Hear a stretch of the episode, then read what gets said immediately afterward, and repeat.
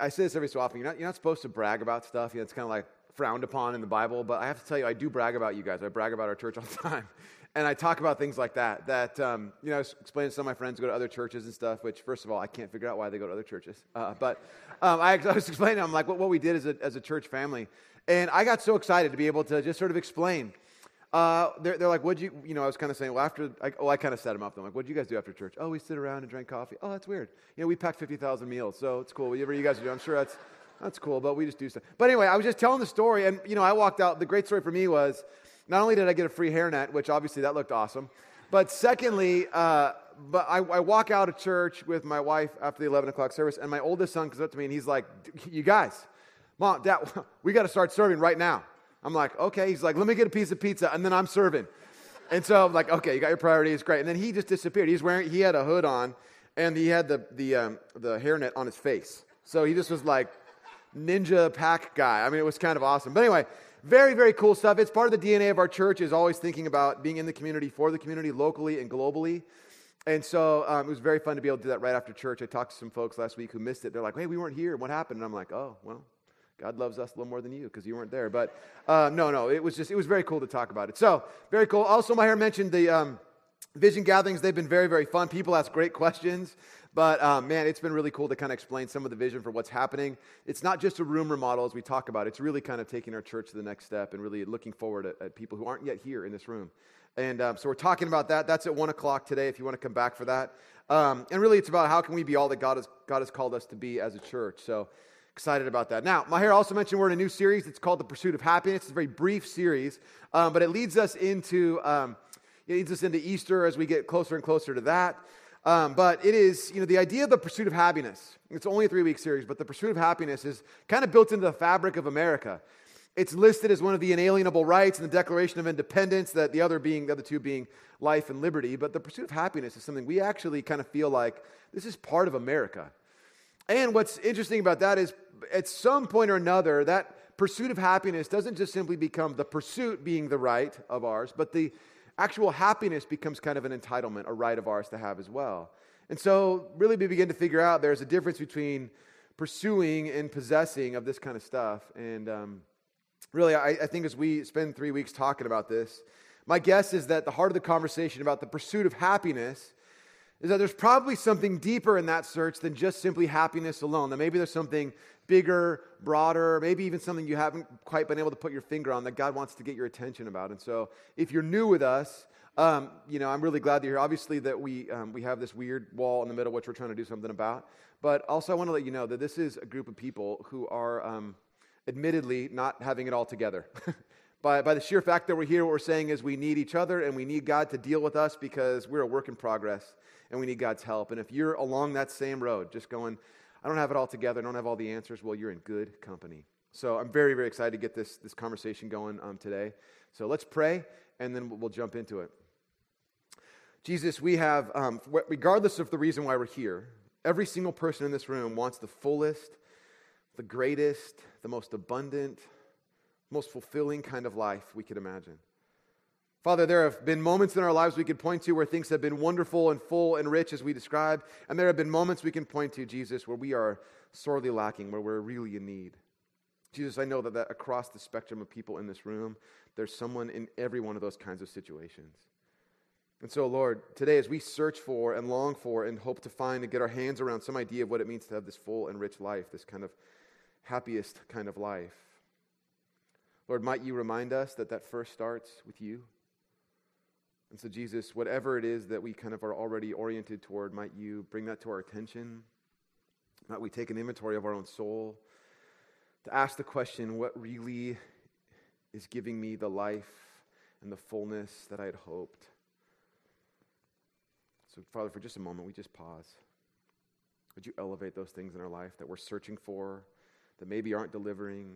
Might you make yourself more known to us in a few seconds of silence?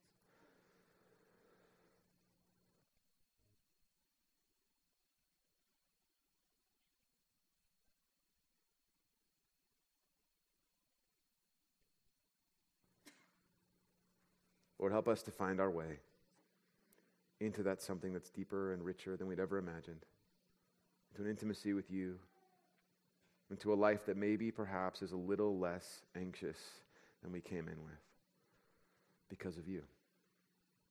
So, Father, it's in your name we pray. Amen. Amen. All right, well, um, if you want to check your bulletin in there, there's an outline. If you want to pull that out, we'll, we'll be in Psalm 1 and we'll be in Matthew 5 and 6 as well. And so you want to take a look. If you want to be in your Bible, that's where we'll be. Also, we'll be on the screen. Everything you'll need to be right here. But um, uh, as you're kind of getting that stuff out, first of all, I have to just I just have to give you guys absolute credit because the power of the daylight savings time switch did not have power over you today. You have announced with a triumphant victory that you will show up to church. Some of you I saw were dragging yourselves in here. I know. I was out there. I saw you guys were making it happen. But I'm just very glad that you made it. It's really critical that you're here. It's going to be a great series. But I just I just want to affirm you because I know a lot of you went, really? It's not that time yet. When, the, when your alarm clock went off, when you woke up, you're like, that's not true. That's not the time. And you still fought through it, so way to go. You trusted the clock. Okay. When I was a kid, I used to, my, my, my first, uh, when I was seven years old, so I, I have a six year old, and I can't imagine doing this. When I was seven years old, my mom put me on a Greyhound bus by myself to go to summer camp for two weeks. Now it's like, wow, that's, she's so cruel. Just people did stuff differently then. And she's a single mom, and she's like, I got work to do, so you got to go to summer camp, you know? So I went to summer camp, and it was awesome. I had a great time. I don't think I changed my underwear once. Uh, I'm just imagining my own six year old. So, like this summer, if he went to camp, like, man, that would be bad. I mean, I just know, like, and it was up in Mammoth Mountain. It was called, it was a clever title for the camp, Mountain Summer Camp. It was in the mountains. Uh, and I remember, I remember distinctly, A, not changing my underwear, because I remember getting all my clothes home. My mom going, There's only I don't, did you change your clothes at all? And I'm like, I don't know. I mean, I don't remember. It was not a factor in my decision making for the whole camp. But I remember that it was so dry and I kept wiping my nose and, you know, Kleenex or, or shirt or bark or whatever I was using to try to wipe my nose. And eventually I had a scab right here, which basically gave me like a Hitler mustache. And like, it was like the most humiliating, awful thing you can imagine. You know, it was like, what's that? What's that? Oh my gosh, what's that kid doing? So it was horrible. But one of the things you got to do, you got to shoot 22 rifles. You know, it was kind of this, the guy who ran the camp was an ex Marine. And so he really wanted people to get out there and shoot rifles. And we went to a range, and, you know, like the only thing, so, and it was really, it was like if you did anything wrong, I mean, if you, if you laid down next, if you looked at a gun before he said to, you were like in the bus, and just sitting in the bus the rest of the day. It was like super strict, of course, which you, you know, all parents appreciated, right? But he's like, all right, you know, you, he had all these commands for us. You can lay, it wasn't like lay down, but he was like, you can address the weapon or whatever. And we're like, hi, I'm Je-. I mean, like, you know, it's sort of, so you lay down and it's a little bolt action thing and you put a little 22 right, you know, little shell in there and then you, you look down this range and you shoot stuff. Now, the only thing I knew about guns at this point was, you know, when you shoot them, especially in like westerns, the dust and the smoke and everything flies up behind wherever you shoot. And that was really cool to me. It made noise, and there was dust and smoke, and I was like, that's what I want to do. So we're all laying down there, and he's explaining how to shoot and how to aim a rifle. And we're laying down, and I'm looking at the target, but all I want to see, the only thing I care about, is the dust and smoke behind the target. So he's gone, all right, everybody, you guys, all right, you may fire, you know, whenever you're fire when ready, or however, I don't think he said that. It was like, you may, I don't know what he said, you may shoot your rifle. But anyway, so we're all looking down there, and these guys down to my left, and so I'm on the far right. I remember this distinctly. There's four stations to shoot from, and these guys are all shooting. And I, all I'm looking at is, I'm not even looking at the target. I'm just looking behind the target to watch the smoke fly up, because that's all I cared about. And he starts going through. Now, I assumed, again, I'm only seven years old. I assumed the smoke flies up, it will probably hit the target. That's probably what will happen. My, my bullet will go right to the middle of the target. And he starts calling, and he starts calling. He's got these like binoculars, and he's like calling out everybody, whatever their names are. Johnson, you got a, you're in the black, you got a seven, you know. And then he starts calling the other guy, you know, Smith, you got a whatever. McGuire, you didn't hit the target. Like not at all, not even the white paper around the target. You know, and I was like, how's that possible? I was aiming at the dust. I was aiming at the dirt behind the target. I didn't hit it? And every time, uh, McGuire, you nicked the bottom left corner of the white paper that, that holds the target. Way to go. You know, and so it was like, I'm having a blast. Now, the whole, the whole time as he's telling me that I got nothing, as I'm thinking about what this looks like, is maybe I'm aiming at the wrong thing. as he keeps calling out my score, which is a zero for the entire day, he's, I mean, maybe I'm aiming at the wrong thing. I think when we start talking about the pursuit of happiness, I think we talk about, wait, just skip the thing. Oh, shoot. That's Barack. We'll come back to that in a second. Maybe when we talk about the pursuit of happiness, we might be aiming at the wrong thing. Maybe there's something about what we're doing. We start talking about all of this stuff that, that maybe in some way we're actually aiming at the wrong thing. So I'm going to jump ahead. Don't pay attention to that. We'll go to that in a second. There we go. What if when we talk about the pursuit of happiness, we're aiming at the wrong thing? In other words, we like the smoke, we like the experience and stuff, and we think to ourselves, I got to get after the pursuit of ha- I got to get after happiness because I know that's what I'm intended to have. But what if we're aiming at the wrong thing? When the Bible talks about happiness, it uses a word, which you just saw. It's a strange word, which people use, you know, like people who use it, it's kind of sound pretentious if they're church people. You know, they talk about being, you know, this word all the time, talk about it every so often. And we see it every so on the weekend. You see it on uh, at, at, the uh, when we talk about it at church. We talk about we don't really know what to do. Maybe this word is deeper and it's simpler than we ever imagined. The word in Hebrew is that one. Some of you saw Barack on your outline. You're like, finally, we're going to talk about politics in here. It is about time. I need Jeff to say something about that guy. Well, this is a word that in Hebrew means blessing. Argue with the language, you know, whatever you want to do, okay? It is a word that means blessing. Now, when we talk about it, this is, I'm going to skip two slides again because I put them in the wrong order. My fault. There we go.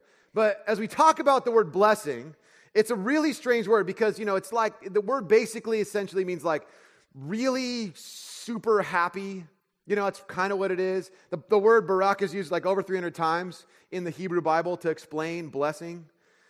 You know, it's sort of like this expression of being super grateful. Um, you know, in, in, it's also kind of this weird deal because, like in Texas, where I have family, and people who are from Texas will tell, they'll, they'll agree with me on this. There is this use of the word bless, which is so incredibly offensive. It's really funny. there they go. so they know. So, you know, it's like um, good church people in Texas, they look at other people around them, and if, they're, if they know people who they don't like, people they hate, you get permission to say whatever you want about them if you use the word bless. Here's what I mean. You know, I can't stand that guy. Bless his heart. oh, bless their heart. That person is so ugly. I don't know what happened to them. well, just bless their heart. I mean, it's like you get to say whatever you want that person's kid is so obnoxious. I don't know how they're ever going to get out of childhood. Oh man, bless their heart. I mean, you can just you can say whatever you want. They're terrible parents. That guy's an idiot. Whatever you want. That person's ugly. I can't stand that person. I hate everybody. Bless their heart. It doesn't matter. It like wipes the slate clean. We have a different version in Orange County. You've heard it before, which we banned from our house. It's not quite as sophisticated, nor is it as Jesus-y uh, kind of put the, the veil of like Jesusness over it, but it's basically just this phrase right here, which is you say whatever you want about a person, same things. That person's ugly, they're obnoxious, they're terrible parents, whatever it is, and you just cover it with, I'm just saying. oh, what? Oh, what? Don't jump down my throat. I'm just saying. They're, a, they're, a, they're a hideous person and nobody likes them. I, I'm just saying it. What's your problem? You know, like that's the whole. Now, the idea of blessing is not used to sort of cover up whatever else we want to say about someone that's otherwise completely offensive. The first instance of the word bless is actually when God describes, he, fills the, the, the oceans and the land with all these animals and stuff, and he goes, Be fruitful and multiply. He blessed them and told them to be fruitful and multiply. Then he says that same thing a couple verses later about human beings bless. God blesses people. People bless God. People bless each other. God's intention for human beings is that they would live. This is going to blow you away. God's intention for human beings is that they would live in a blessed state. That's supposed to be normal. What's supposed to be normal for human beings is that we live in a state of absolute gratitude, of fullness, and of happiness. That's God's intention for human beings. Now, some of you are going, that's Great. Where did it go? I had to wake up an hour early, and already I'm feeling like I don't feel blessed. Some of you have little kids are like, my kids didn't care what time it was. So in your face, all you people who lost an hour of sleep, because I, you know, I'm always in the place of not feeling blessed. I have children. No, I'm just kidding. but there's a, there's a part of us that goes, that can't be normal Blessedness can't be the normal state of things because we know normal. Normal is pain, normal is hard. Our lives are full of trial and difficulty, and we don't have this state of perpetual kind of happiness. Well, I want to take a look at this a little bit. I want to give us a sense of maybe what this could look like for us, and maybe a way that if we could have happiness, what actually could undo it too. It's the most famous psalm in the Bible, perhaps. It kind of sets up the rest of the whole, all of the psalms. But here it is. This is Psalm 1. Maybe you've heard this before. Blessed is the one who does not walk in step with the wicked, or stand in the way of sinners, or take, uh, or t- sorry, take the way the sinners take, or sit in the company of mockers. Now, let me stop right here. The word blessed here is actually a word, it's a different word for blessed. It's not barak. It's the word, it's a different word. It means ashrei. It's a word that means happy one, like happy guy, fully happy person. Happy is the one, this whole thing is one word, who does not walk in step with the wicked, or stand in the way, or sit in the company. Now, here's the thing you have to understand the word walk is really critical here. The word walk, uh, you have all you have these couple different things. You have these sort of different kind of postures in which people are moving towards something. A person who walks, the word walk throughout the Bible is a word that's synonymous with obedience, how people live. So when you see this word walk right here, you have this, this sense that what the, the, the writer here is going, people who walk in obedience, who walk as they ought to, not walk in step with the wicked, who walk differently. Walk is synonymous with behavior. In fact, um, in later in, in the um, uh, in, in, later rabbinical studies, that, this is sort of first century and beyond, the rabbis divided the entire Hebrew Bible into walking and then the rest of it being sort of narrative passages. They just referred to it as the halakha, which means the, the walking, the walk, how people obey. Now, then you have this sort of this other phrase you have here, which is standing, which is a posture of learning. And sitting is what you have, which describes the company that you keep, the kind of person that you are. Remember, in this time, people are defined by the people that are around them, and one who sits is defined by the people that are around them. They've chosen a particular company. Now, uh, now then, you have this continuing verse, verse 2. It says this But whose delight is in the law of the Lord and who meditates on his law day and night. Now, this is kind of a weird phrase because when you think about this is the happy is this person whose delight is in the law of the Lord. What we tend to think of when we see the word law, law is a poor translation because we tend to think of like someone's just sitting around memorizing the legal codes of the Bible, you know? I should have the, the tassel of my, you know, my, my clothes should do this, and my beard should be like, memorize it. I mean, all that kind of, whatever it is that they're doing. But there's something more here. The word, the word law there is the word Torah, which is the first five books of the Hebrew Bible specifically, but it's more than that. It's actually applied to a general sense of the word. The way, the way the original readers would have heard this is like guidance or learning or sort of embracing this kind of stuff. Now, then it says this that, that person who meditates on the law of the Lord is like a tree planted in streams of water, which yields its fruit in season, and whose leaf does not wither. Whatever they do prospers. You get the sense that a person who doesn't have these kinds of associations, who avoids some other things, one of the first things you understand is that somehow or another, this blessedness is actually possible. Now, what God tells people that the state of being isn't just a like, hey, it's an illusion. You don't want, you can't have it. But what he says is it's really some, there's some kind of connectedness to God, this deep rooted sense of connected to God and what He's all about, and His guidance and His learning and His teaching that gives to us a kind of delight, a wholeness. Now, what you also see is this happiness isn't something that is directly achieved. In other words, happiness is something that is indirectly achieved. I mean, in other words, it doesn't say if you want to live a blessed life, chase blessedness. If you want happiness, try to get after happiness. What it says is, which is throughout the Bible, happiness is an outcome, it is not the goal. In other words, you cannot just go running after happiness and hope to get it. You can run after the other things that result in it, but it is never that to chase happiness never results in happiness. Happiness is something always indirectly achieved. It's the outcome of something else. Um, as I was even looking at this, you know, yes or last week, I was thinking about, you know, I was thinking about all these, all of the, all of you guys who stuck around after service to serve. You know, it's like whatever plans you had, you know, you decided to give them up. And there was something about people and the energy they had and the word, the feedback I was getting from people was that this was so fun. That somehow or another, if they had chased fun, perhaps they may not have had it, the same, same level of experience, but there's a deeper level of satisfaction by doing something that they had not planned on. If I just said, hey, we're going to fill plastic bags today, and be like, ah, you know what? I got things to do. But all of a sudden, if it's like a little bit broader than that, we're going to we're going to feed some people that are without food, and we're going to do it all together, and it will be so much fun to do. There'll be so, there's something then we go, this, that might actually be true. And you saw people coming around and saying stuff like, This is so fun, I want to do more of this. And it's like, well, there will always be a reason to do stuff like this because happiness is an outcome. Now, around the time of, uh, well, I should say this the belief among Jews is that, is that God has intended them to walk with Him. And that the outcome, the, walk in obedience with Him, and the outcome of their present day suffering at the, at the time of Jesus, the reason why they're not in the place of blessedness with God, why God isn't rescuing them, was that their present suffering was because these people were poorly walking with God. In other words, their sort of walking obedience had kind of lost its way. And what you have, Jesus begins a conversation with some religious folks who say, What we've got to do to get God to rescue us, which there's a biblical precedent, which isn't completely crazy at the time, for them to go, For God to rescue us, to do what He's supposed to do, we got to get our act together. And everybody's going to have to start stepping up their walking ability, in other words, being more obedient. And you're going to have to do it great so that God will look at us and go, Look at my people. They're obedient. They're doing their, they're doing their part.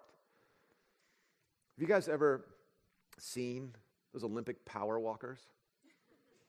A, that's a real flattering sport, isn't it?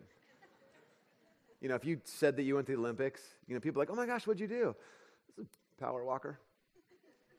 Oh, is that like a different kind of Olympics or is it like the real Olympics? No, it was the real Olympics. I really actually I do it. So you kind of you're that person who swishes their hips for, you know, 50,000 meters or whatever it is. No, yes, that's that's me. Yeah, I know. I know. I don't really don't do a lot of news stories on the heroic person who's a power walker. But I actually was, while I was look, listening to this, I was, I, was, I was checking some stuff out about this. I was sort of cracking up about it. First of all, you know, they walk these, these a marathon. They, they walk a marathon. And it, so I did how many steps are in a mile? That's, it's roughly 10,000 steps. Mean, these people are walking 262,000 steps.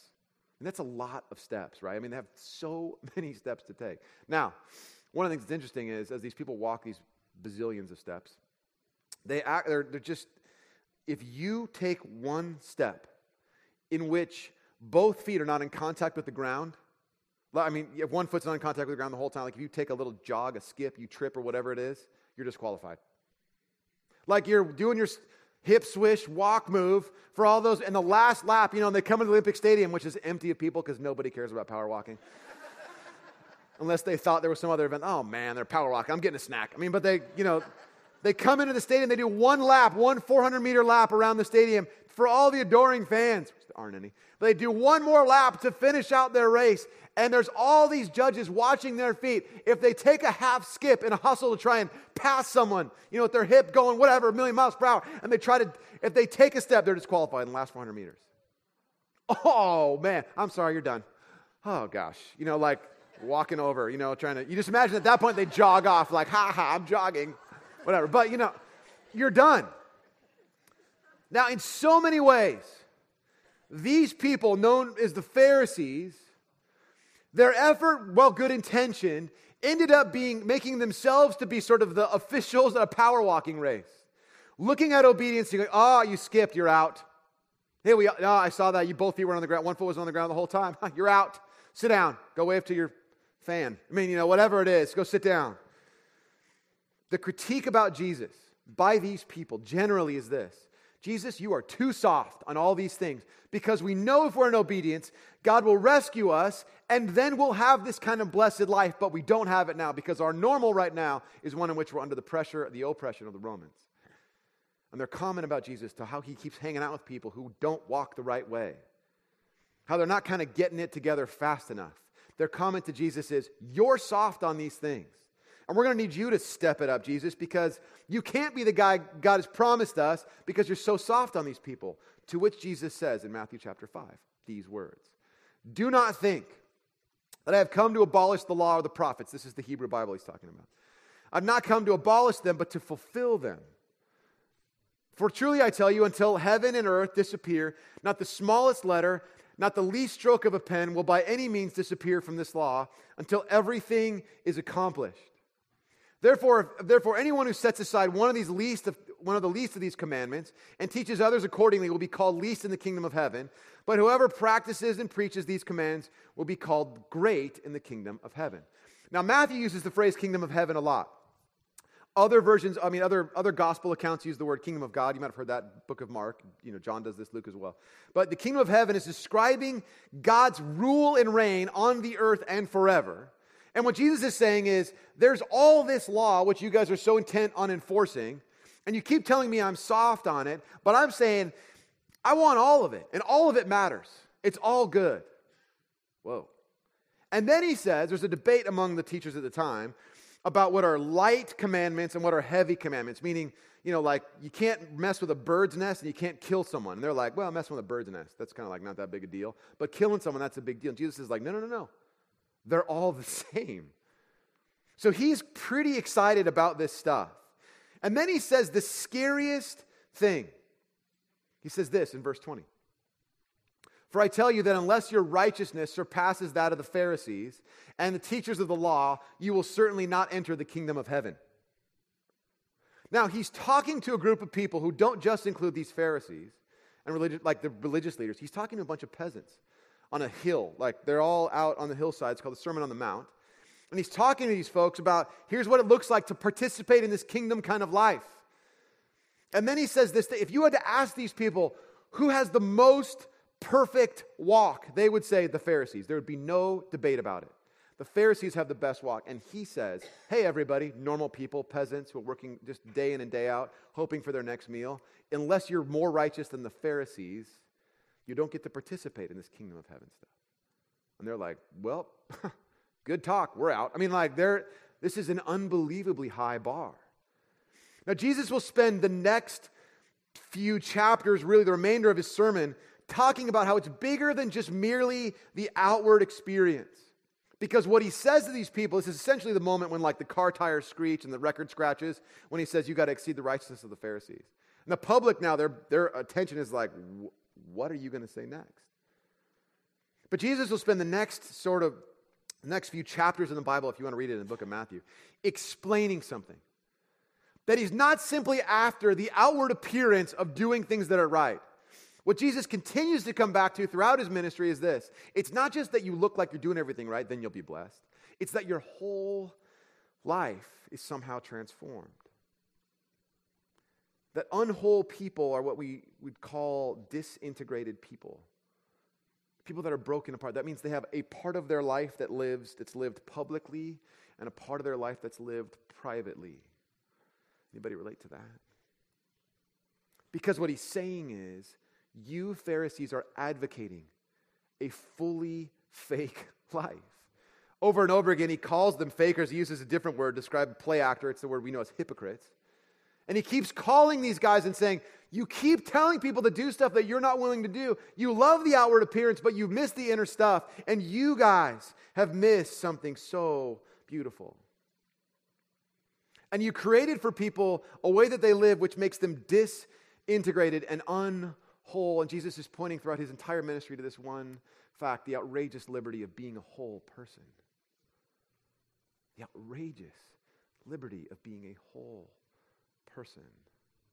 In this room, we are a group of people who feel the pressure to be different to those who would see us than those who wouldn't, that we, we have this sense about how we live in our own home and how we are when we're driving our car, which may be entirely different than our public persona, and it weighs on us. Some of us leave interactions with people, whether it's other moms or it's other students or it's other folks that we work with, and we wonder, I wonder what they're thinking about me now because I'm, you know, I, am just, I'm terrified that they don't think I, I mean, we just live this terror of going, I have to live differently with them than I want to with myself. I get, Jesus is going, wait, wait, wait. Don't just try to fake it. Don't just try to put, put on an air of everything's looking as it's supposed to look. No, no, no. What I want you to do is to be a whole person.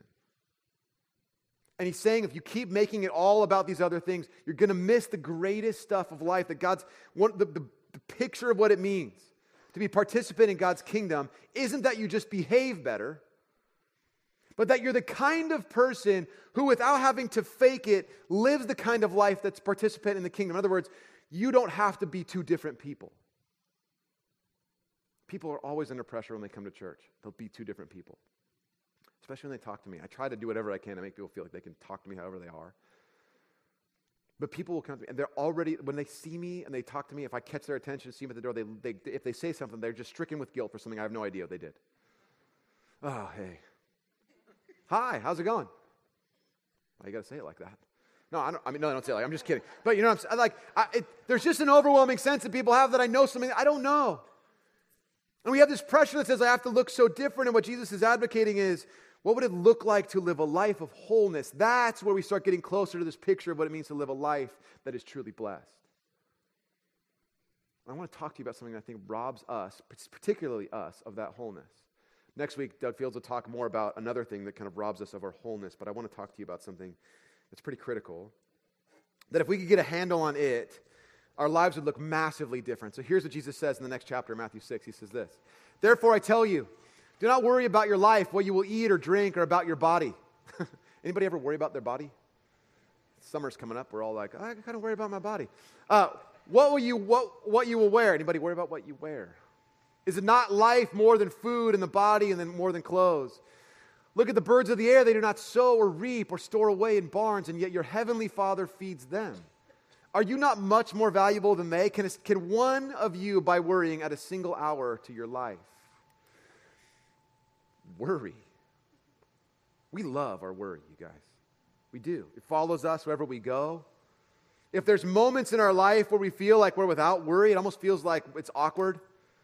Like if you have a moment where you're like, you know, I'm just not worried about something right now, you kind of start finding something to worry about. You're on vacation. If you've got kids, you're on vacation. You're like, oh, it's just great, so great. We're on vacation. Everything. We turned our phones off. Everybody's, it's cool. We're just out by the pool. And oh my gosh, one of my kids might drown.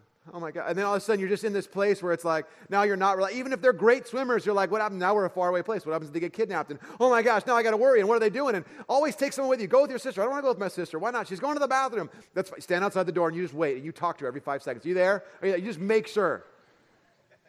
There is something about us that always worries. If our phone is off or we can't be bothered, we start going, but what if someone from work calls? I won't know. And then I'll be fired. And then this whole, well, we've needed the money from this vacation. We can't afford it now because I just got fired. And where's my phone? And we start figuring out how to get, but we just worry all that it finds us. It tends to find us no matter what. I actually think in some ways we have kind of an addiction to it because we feel so awkward not worrying about something. Not, we feel like we're not responsible if we're not worrying about something. In fact, I would say if you're, if you're not worried for long periods of time, you're stoned. So, you know, the only person who says they're not worried is someone who's so detached from reality, you know. I'm not worried about anything, man. What are you guys worried about? Nothing. I'm just hanging out. it's like,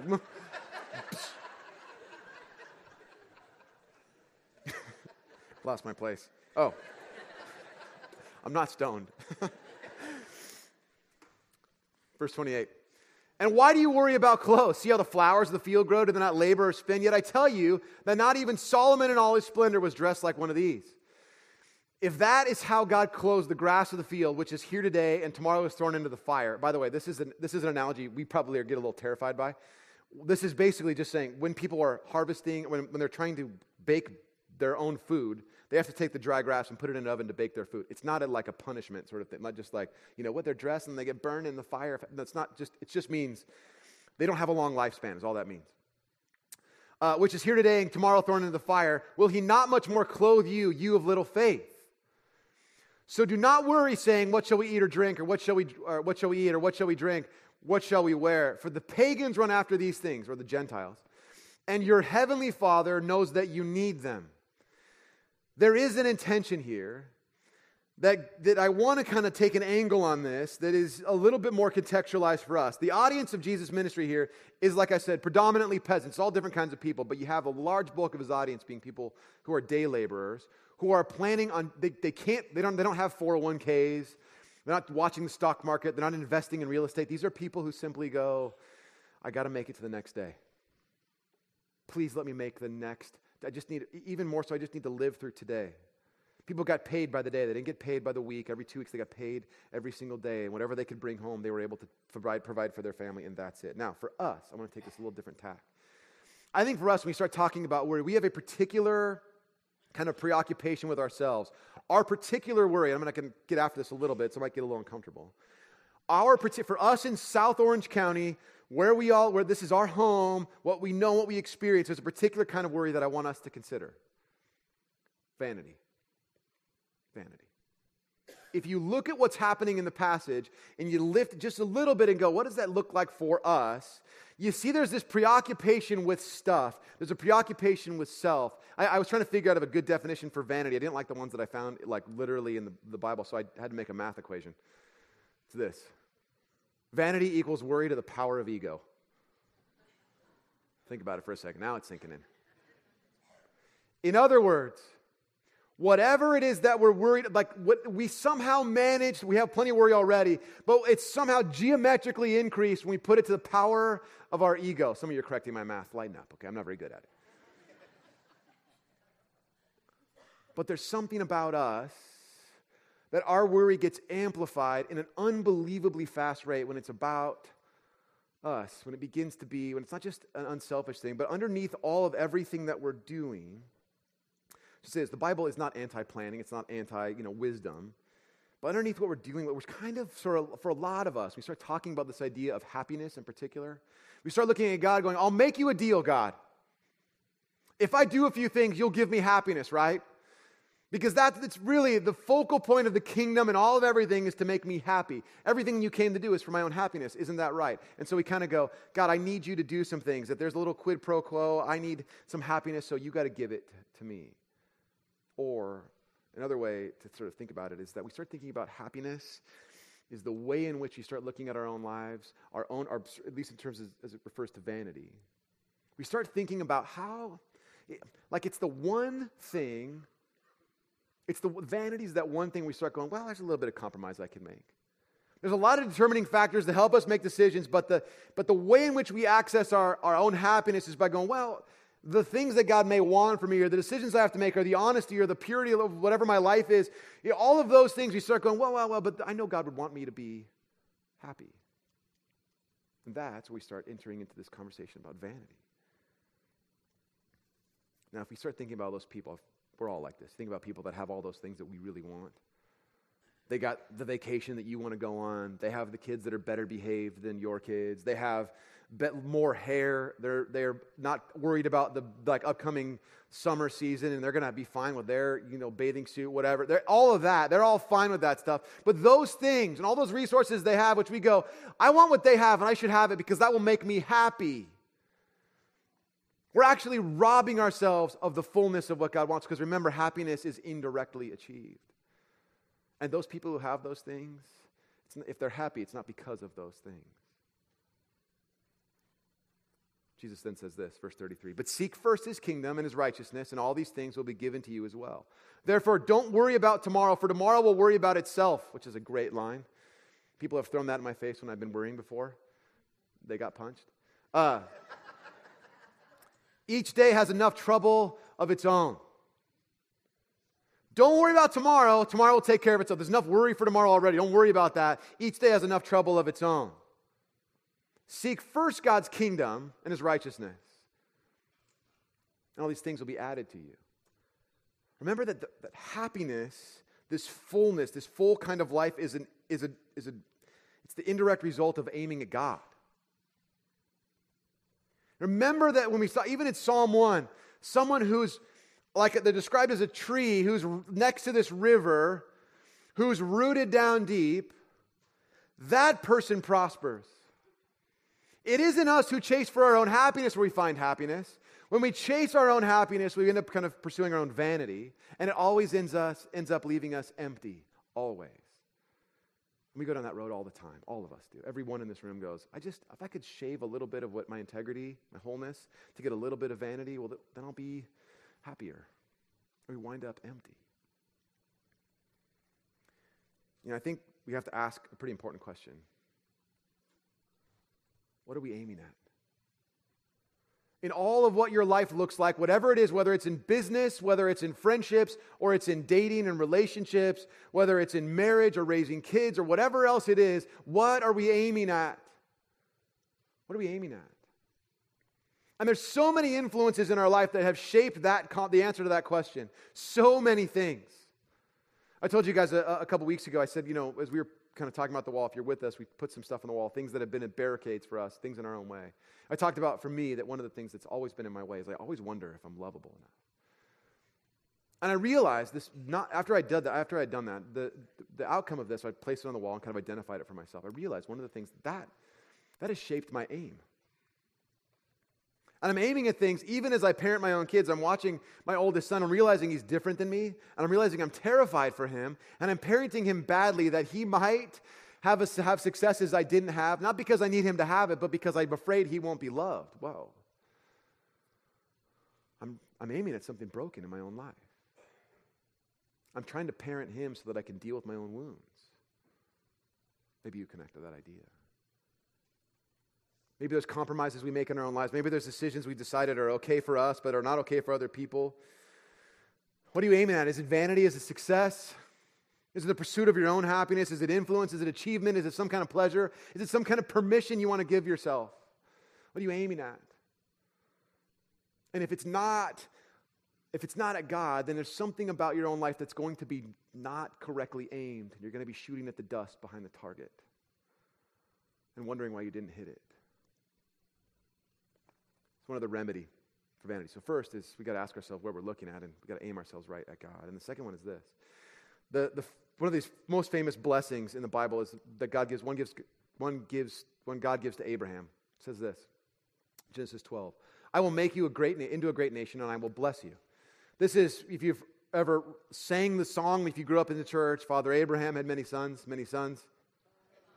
Father Abraham. You can't just say Father Abraham, you have to say Father Abraham because that's a song. Now, all of what we, the, the, the history of the people of Israel and ourselves, because we are this branch out of the people of Israel, out of, this is us, all of them go back to this one guy named Abraham who gets this blessing. And God tells him, You're going to have a number of sons and daughters, and you will be the father of many nations. Gets his name changed from Abram to Abraham, which means father of many. Now, then you get this I will make you into a great nation, I will bless you, I will make your name great, and you will be a blessing. In other words, a, a better way to say this perhaps is like this there is a blessing for people that God has given to Abraham. It's his intention, but the antidote to vanity, which I wrote in your outline, which I almost, almost regret writing, the vanidote. Thank you. Uh, but the way, some of you are laughing, some of you are not, but the way in which, the way in which the remedy for our vanity is simply to say, and it's the most shocking thing for people like us who are vain, who want to be better than we are, want everybody to think we're awesome, who serve. We all, this is all us in this room. The remedy for that is to say, I have been blessed and I will be a blessing.